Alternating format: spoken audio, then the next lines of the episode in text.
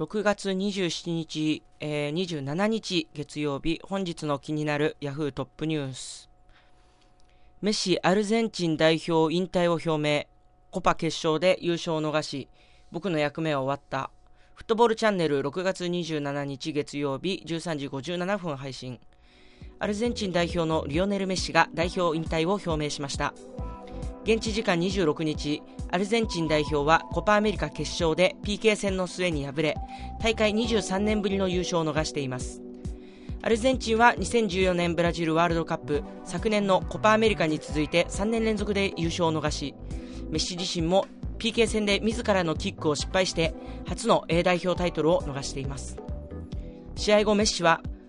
どの瞬間も分析することは難しい。ドレッシングルームで僕にとってのチームの役目は終わったと考えた。思い返すと非常に悲しいことが起きた。とても大事な PK を外してしまった。そういうことだ。と引退を表明しました。メッシはアンダー20、ワールドユース、世界選手権や北京オリンピックでは優勝を経験しましたが、A 代表でのタイトルはありませんでした。またメッシは今大会の準決勝アメリカ戦でのガブリエル・バティストゥータ選手が持つ代表、最多得点記録を更新する55得点目を決めていましたというニュースなんですけれどもね、どうでしょう、サッカーファンからするとショッキングといえばショッキングなニュースでもありますし、本人なりに感じた限界みたいなものをもちろんそれだけの選手ですから尊重してあげなきゃいけないというところも、それはもうサッカーファン全体として、考えなきゃいけないところではあるんですけれどもね、まだ早いよって絶対思うじゃないですか。バロンドールも取ったばっかりだし、それでいて、もう歴代最高のサッカー選手って言われてたりもするわけですよ。バロンドールの回数も、今まで一人はこんなに取った人はいないしでいて、その一方でメッシはバルセロナでしか活躍できないっていうジレンマを抱えてて、もちろん、イグアインとかアグエロとかそういうタレントの揃ってるチームにいながらその A 代表でのタイトルが取れないっていうこととかで、たびたびそういうことを言われてたりとかで、本人なりにすごい代表にかける思いもあっただろうし、一方で、代表を自分が勝たせなきゃいけないっていうプレッシャーも抱えてただろうし、なんていうかもう代表こりごりだよっていう気持ちもあると思うんですけどもね。ただすごい思うのが、メッシが一番最初にバロンドールを取ったのはいつだろう。一番最初にバロンドールを取ったのが、2009年ですね。2009年から、今日まで世界一のサッカー選手はって言ったらもうクリスティアーノ・ロナウドがメッシと2択だったわけですよ。2009年から7年間の間ずっとそのサッカー界の、頂点に君臨し続けた選手がということで言うと、2年後に、ロシアでまたワールドカップがありますけど、そのワールドカップやるのにその世界最高の選手が出ないんだっていうことになると、いまいちそれは盛り上がりに欠ける部分があって、すごいどうだろう、ここから2年のメッシのキャリアは分かんないけどすごく残念だなっていう風に感じるのが正直なところですね。今メッシはまだ29歳で、ロシアのワールドカップ迎える時も31歳ということで全然やれる年齢だし、メッシはそのスピードとか身体能力だけを武器にして、プレーする選手じゃないのでなおさらのことなんですけれども、ただなんだろうな、これサッカーに限らずどのスポーツでもそうなんだけど、晩節汚すなみたいなことを言う人いるじゃないですか。っていうことで言うとやっぱりこれはもうリオネル・メッシっていう選手の自分なりの、引き方というか自分なりの幕の下ろし方というか、自分が、衰えてる姿を代表では見せない、自分の役目はここで終わったっていう風に発言してる通り、だから自分で引き際を決めなきゃいけない選手なんですよね。誰もメッシにやめろって言えるような選手じゃないから、もう誰かに言ってもらってやめるんじゃなくてやっぱり自分でひげを決めなきゃいけない立場なので、まあ、それは本当に、まあ、アルゼンチンの人たちにもそうだし、世界中のサッカーファンにもそうだし、それはメッシの決断をみんな尊重してあげないといけないなっていうふうに僕は思ったりするんですけれども、やっぱり結局、86年のワールドカップで86年だっけ、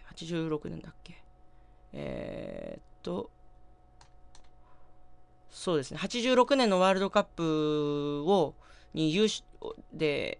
に導いたマラドーナと、もう若い頃からずっと比較されてたわけですよ。それで言うと結局マラドーナは、もちろん晩節汚したし薬物にも手出したしっていうことではあるけど、やっぱりそのワールドカップのタイトルを、国にもたらしたっていうことで、やっぱり未だに神様として崇められてるし、ただ、そういうことで言うとメッシは結局最後まで、国際タイトル、A 代表でのタイトルをアルゼンチンにもたらせなかったということで、結局そのマラドーナは超えられなかったっていうことをこれからもずっと言われてしまうのかななんてことを思ったりしました。それでは始めていきましょう。クスノキカンタ、理屈こねる。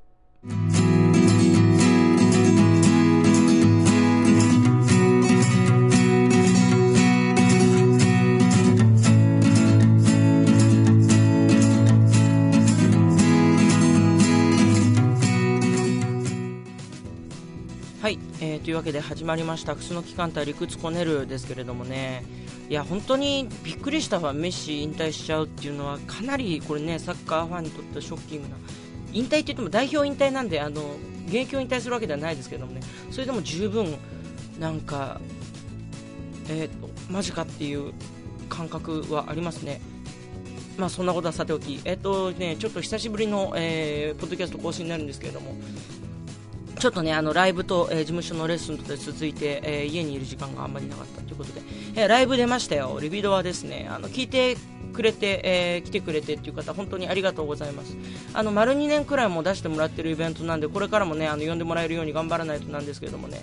ライブ前とかね変な感じに緊張すること多いんですけれども、今回は楽屋がね本当もう見知った方ばっかりだったんですね。やりやすかったですよ本当に。楽屋の雰囲気とかもすごい良くてですね、まあ、すっかり仲良くしてくれてる橋本咲さんとか、あと花木葉月ちゃんとかもいて、そういえばあれですね、葉月ちゃんアルバム出すらしいですよ。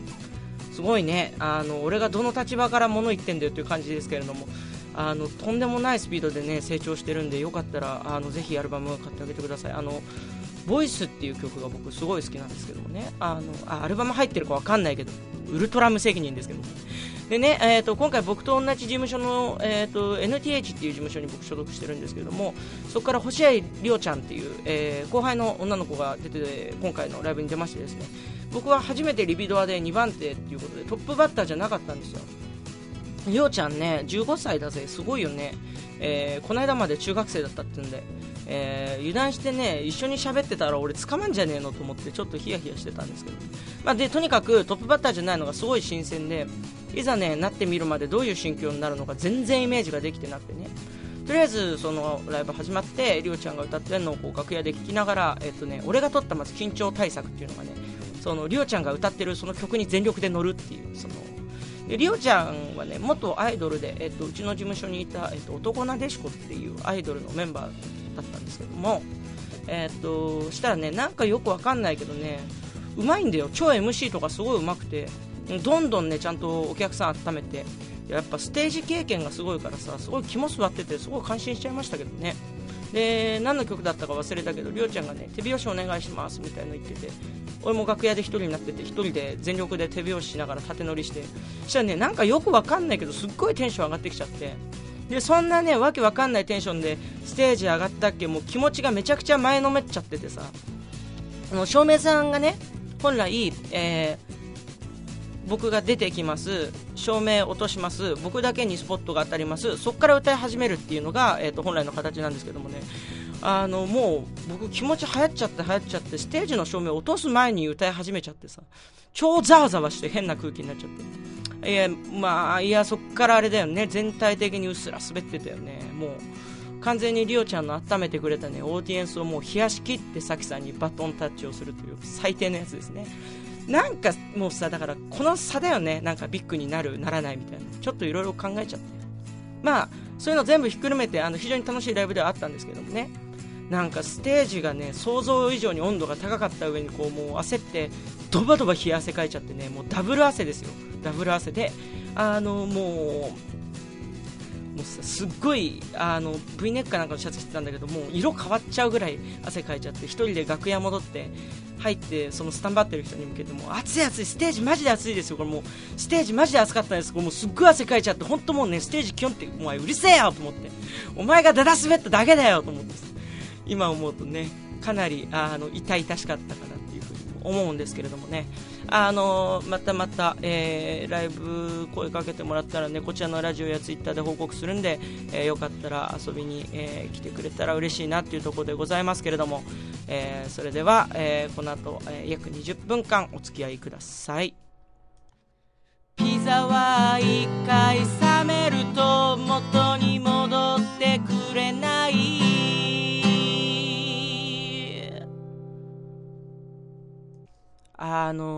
世代格差みたいな話をしようと思うんですけどもね、僕今22歳、1993年生まれ、僕らはゆとり世代なわけですよ。記憶的にはね小2の時にゆとり教育っていうのがスタートして、中学に上がったら終わったんで地獄みたいな世代ですよね。小1の時はねかろうじて土曜日に午前授業があったような気がします、カービィ見てから行くか、録画して帰ってきてから見るか、ほら見てから出たから遅刻したみたいな。でも冷静に考えてね、週に全休1日だけっていうのは今の社会的風潮に当てはめると超ブラックだよねっていうことも同時に思ったりするんだけど、しかも僕はね土曜日の午前授業が終わると、そっから日曜にかけてね結構な習い事オンパレードだったんですよ。あの頃はね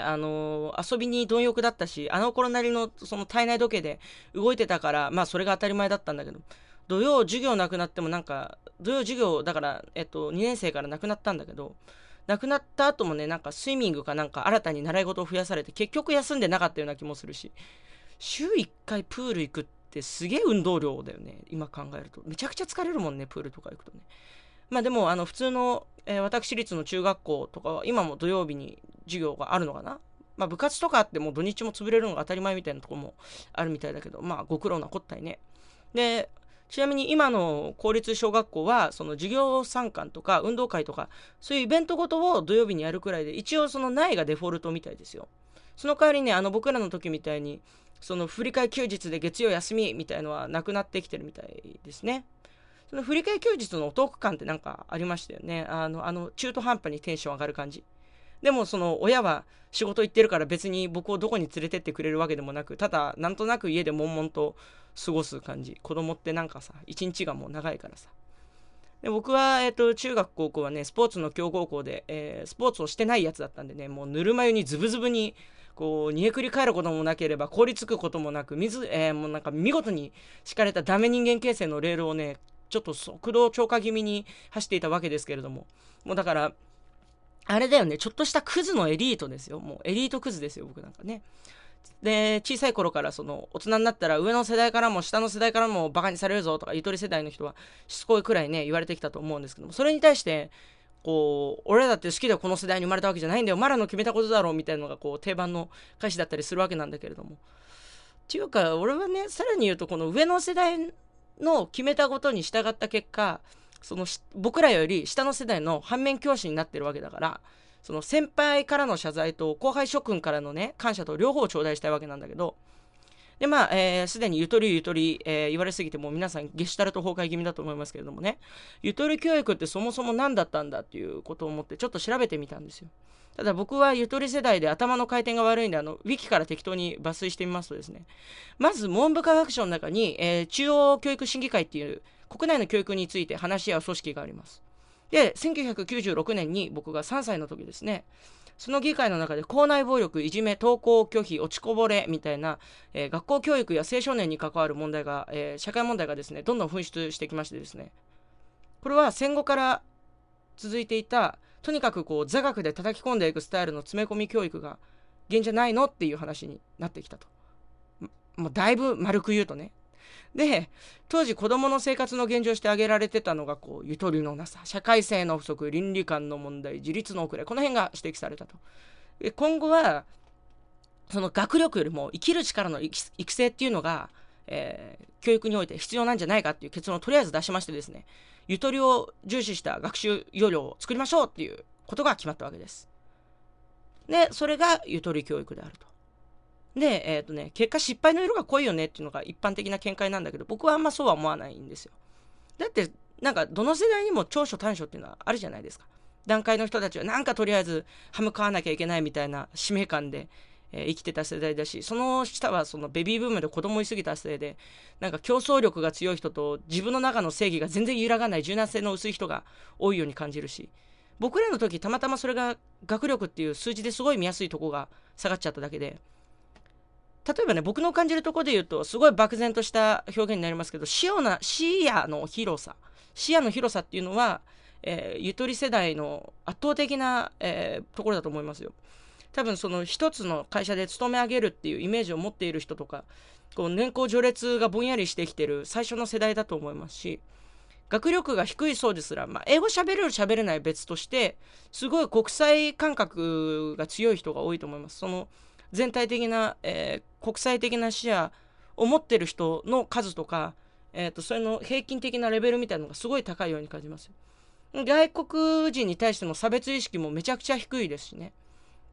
あと義務教育が終わって高校入っても受験勉強がこう例年ほど、ハードじゃなかったはずなんで、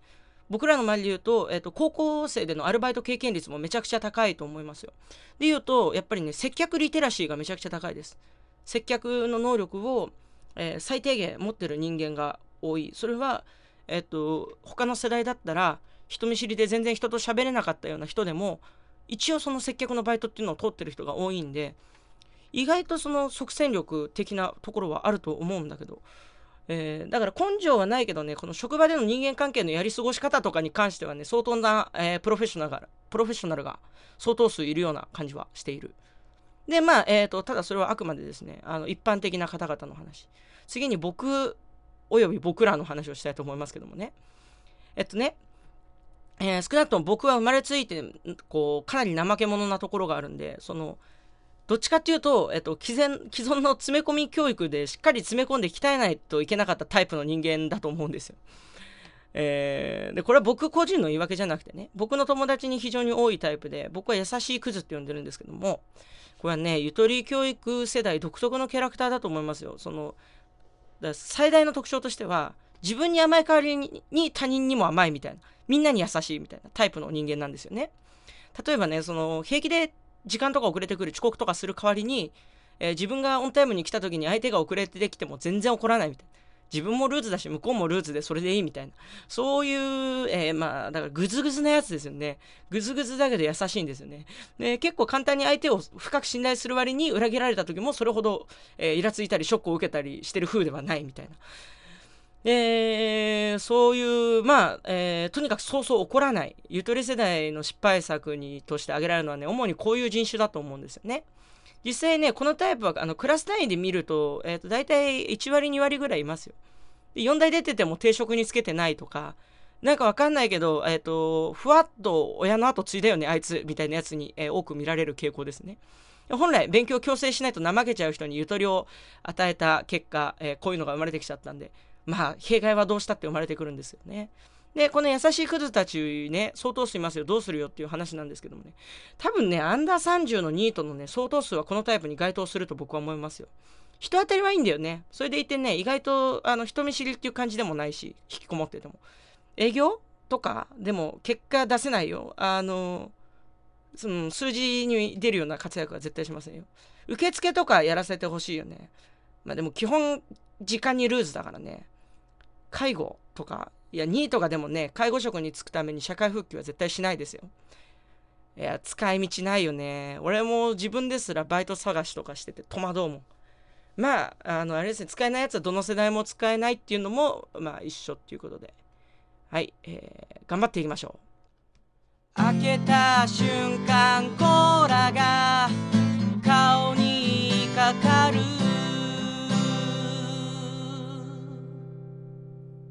こないだ、渋谷から事務所のある五反田の方までね、4、5時間かけてのんびりこう散歩がてら向かってたんですけれども、したらね、ちょっと住宅地ライクなとこ、まあ、行ってみたら路地なんですけど、だから都会の住宅地みたいな、だからそのさ、渋谷区の中にあって住宅地だから、地価が高いんだか、まあ高いのは高いんだろうけど、なんだろう、どういうやつが住んでんだろうと思って、その家自体は結構古い感じの家が立ち並んでたんですけど、そんなところの、角にあったね、タイムズの駐車場に、フォードのブロンコっていう車が止まってて、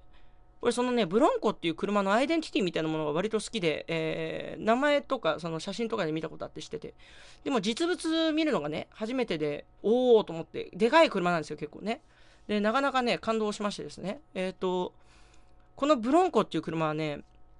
60年代後半くらいに出てきた車なんですけどもね、ジープのチェロキーとか、ああいうね、ごっつい車がやたら流行り始めた時期に、いろんなメーカーがこう、デカめの SUV をね、売り始めたんですよ。それはシンプルに、車の種類が増えてきて多様化していったっていうのもあるし、技術革新ですよね。それからアメリカ人のレジャーがどんどん多様化していって、アウトドアとかが活性化したりした時期だったりとかね、あと海っぺりの方では若者のサーフィンブームが大変なことになってたりとか、まあいろんな背景があるわけですけれども、人がやっぱり割とそういうね、でけえ SUV の人がやっぱり、割と丈夫でブランド的にも強かったジープ。で、そんな中で、対抗してね、フォードが作った、デカめのバンが、ブロンコっていう車なんですけどもね、なんとなくこのジープのチェロキーとか CJ とかシボレーのブレイザーとか、そういった車よりもなんとなくね、大味で、でも車内が広くてシートが分厚くて、なんかいいアメ車なわけですよ。で、ブロンコ自体はこのモデルチェンジをしながらですね、96年ぐらいまで売ってた車なんで、割とどこにでもありそうなんだけど、てかね、多分アメ車管轄の中古車屋とか行けばいくらでもありそうなんですけど、僕別に免許とか持ってないし、車買うお金もないんで、まあ中古車屋に行かないんでね、まあ、全然見たことがなかったわけですけども、その92年モデル、96年まで売ってたやつは92年のモデルなんですけども、その92年モデルですら今回僕が見たのは初めてでして、ですぐさまね、スマホで写真をと思ったんですけど、これって、モラル的にどうなんですか？撮ってる最中にオーナー来ちゃったら、やっぱり、感じ悪いの？怒られんの？こうよく聞くのは、その中国とか韓国から窃盗団っていうのが来るらしいんですよ。車とかバイクとかね。で、窃盗団とかっていうのは、こう、駐車されてる、その環境とか、その駐車されてる、ターゲットにしてる車のナンバーとかを、ちゃんと調べてから盗むらしいんです。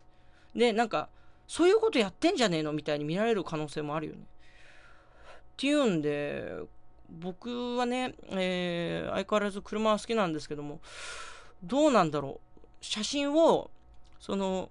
駐車場に止めてあるの写真を勝手に撮っていいか撮っちゃいけないか。なんならね、僕は車の外見もそうだけど、内側のインテリアとかが超好きなわけですよ。なんでこんな位置にエアコンついてんのとか。うわ、カセットこっから入れんのとか。これすっげえハンドルとサイドブレーキ近いけど肘当たんないとか、なんか木目調でめっちゃ綺麗だよねとか、そういうのを見たい人なんで、そうするとやっぱり車の中の写真も撮りたいんだけど、なんかダメだよね、それやっちゃね。皆さんのちょっと意見を、皆さんに常識を問いたい。うん。何回ガシャポンやってもが出る。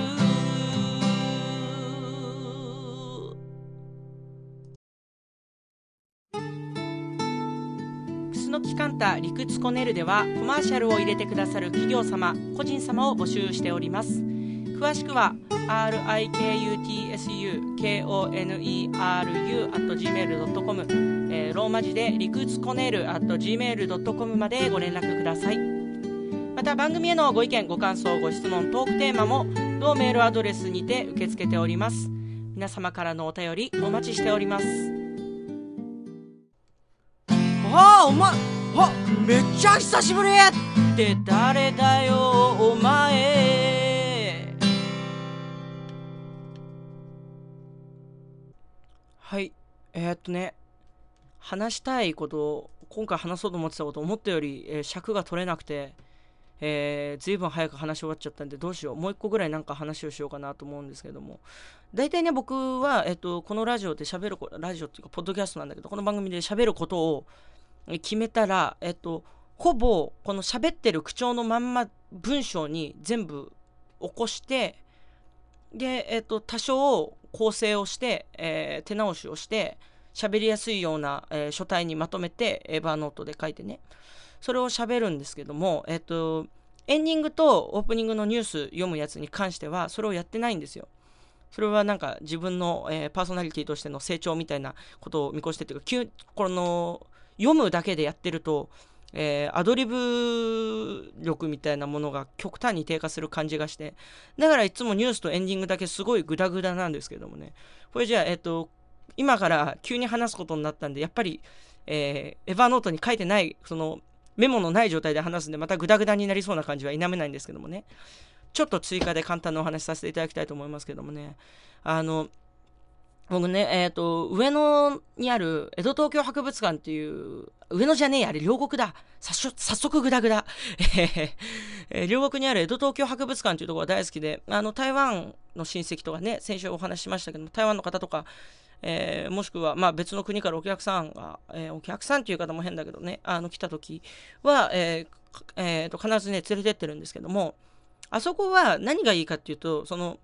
結構ねそのお客さん的なことで言うと、英語の説明とかのパネルがちゃんとあるっていうのがまず一つと、まあ、音声ガイドとかもあってそれ聞いてもらっても早いんだけどさ、一応僕も、説明したいことに関してはちゃんと自分の言葉で英語ある程度話せるんで説明したりとかして、一緒に行ったりするんですけど、あそこの本当いいのは、展示してあるひたすら展示物が並んでるだけだとどうしても単調になるんだけど、昔の昭和の街並みをまんま再現したパートみたいのがあって、そこの完成度とかジオラマの出来とかがすごい良くて、でさらに言うとそこ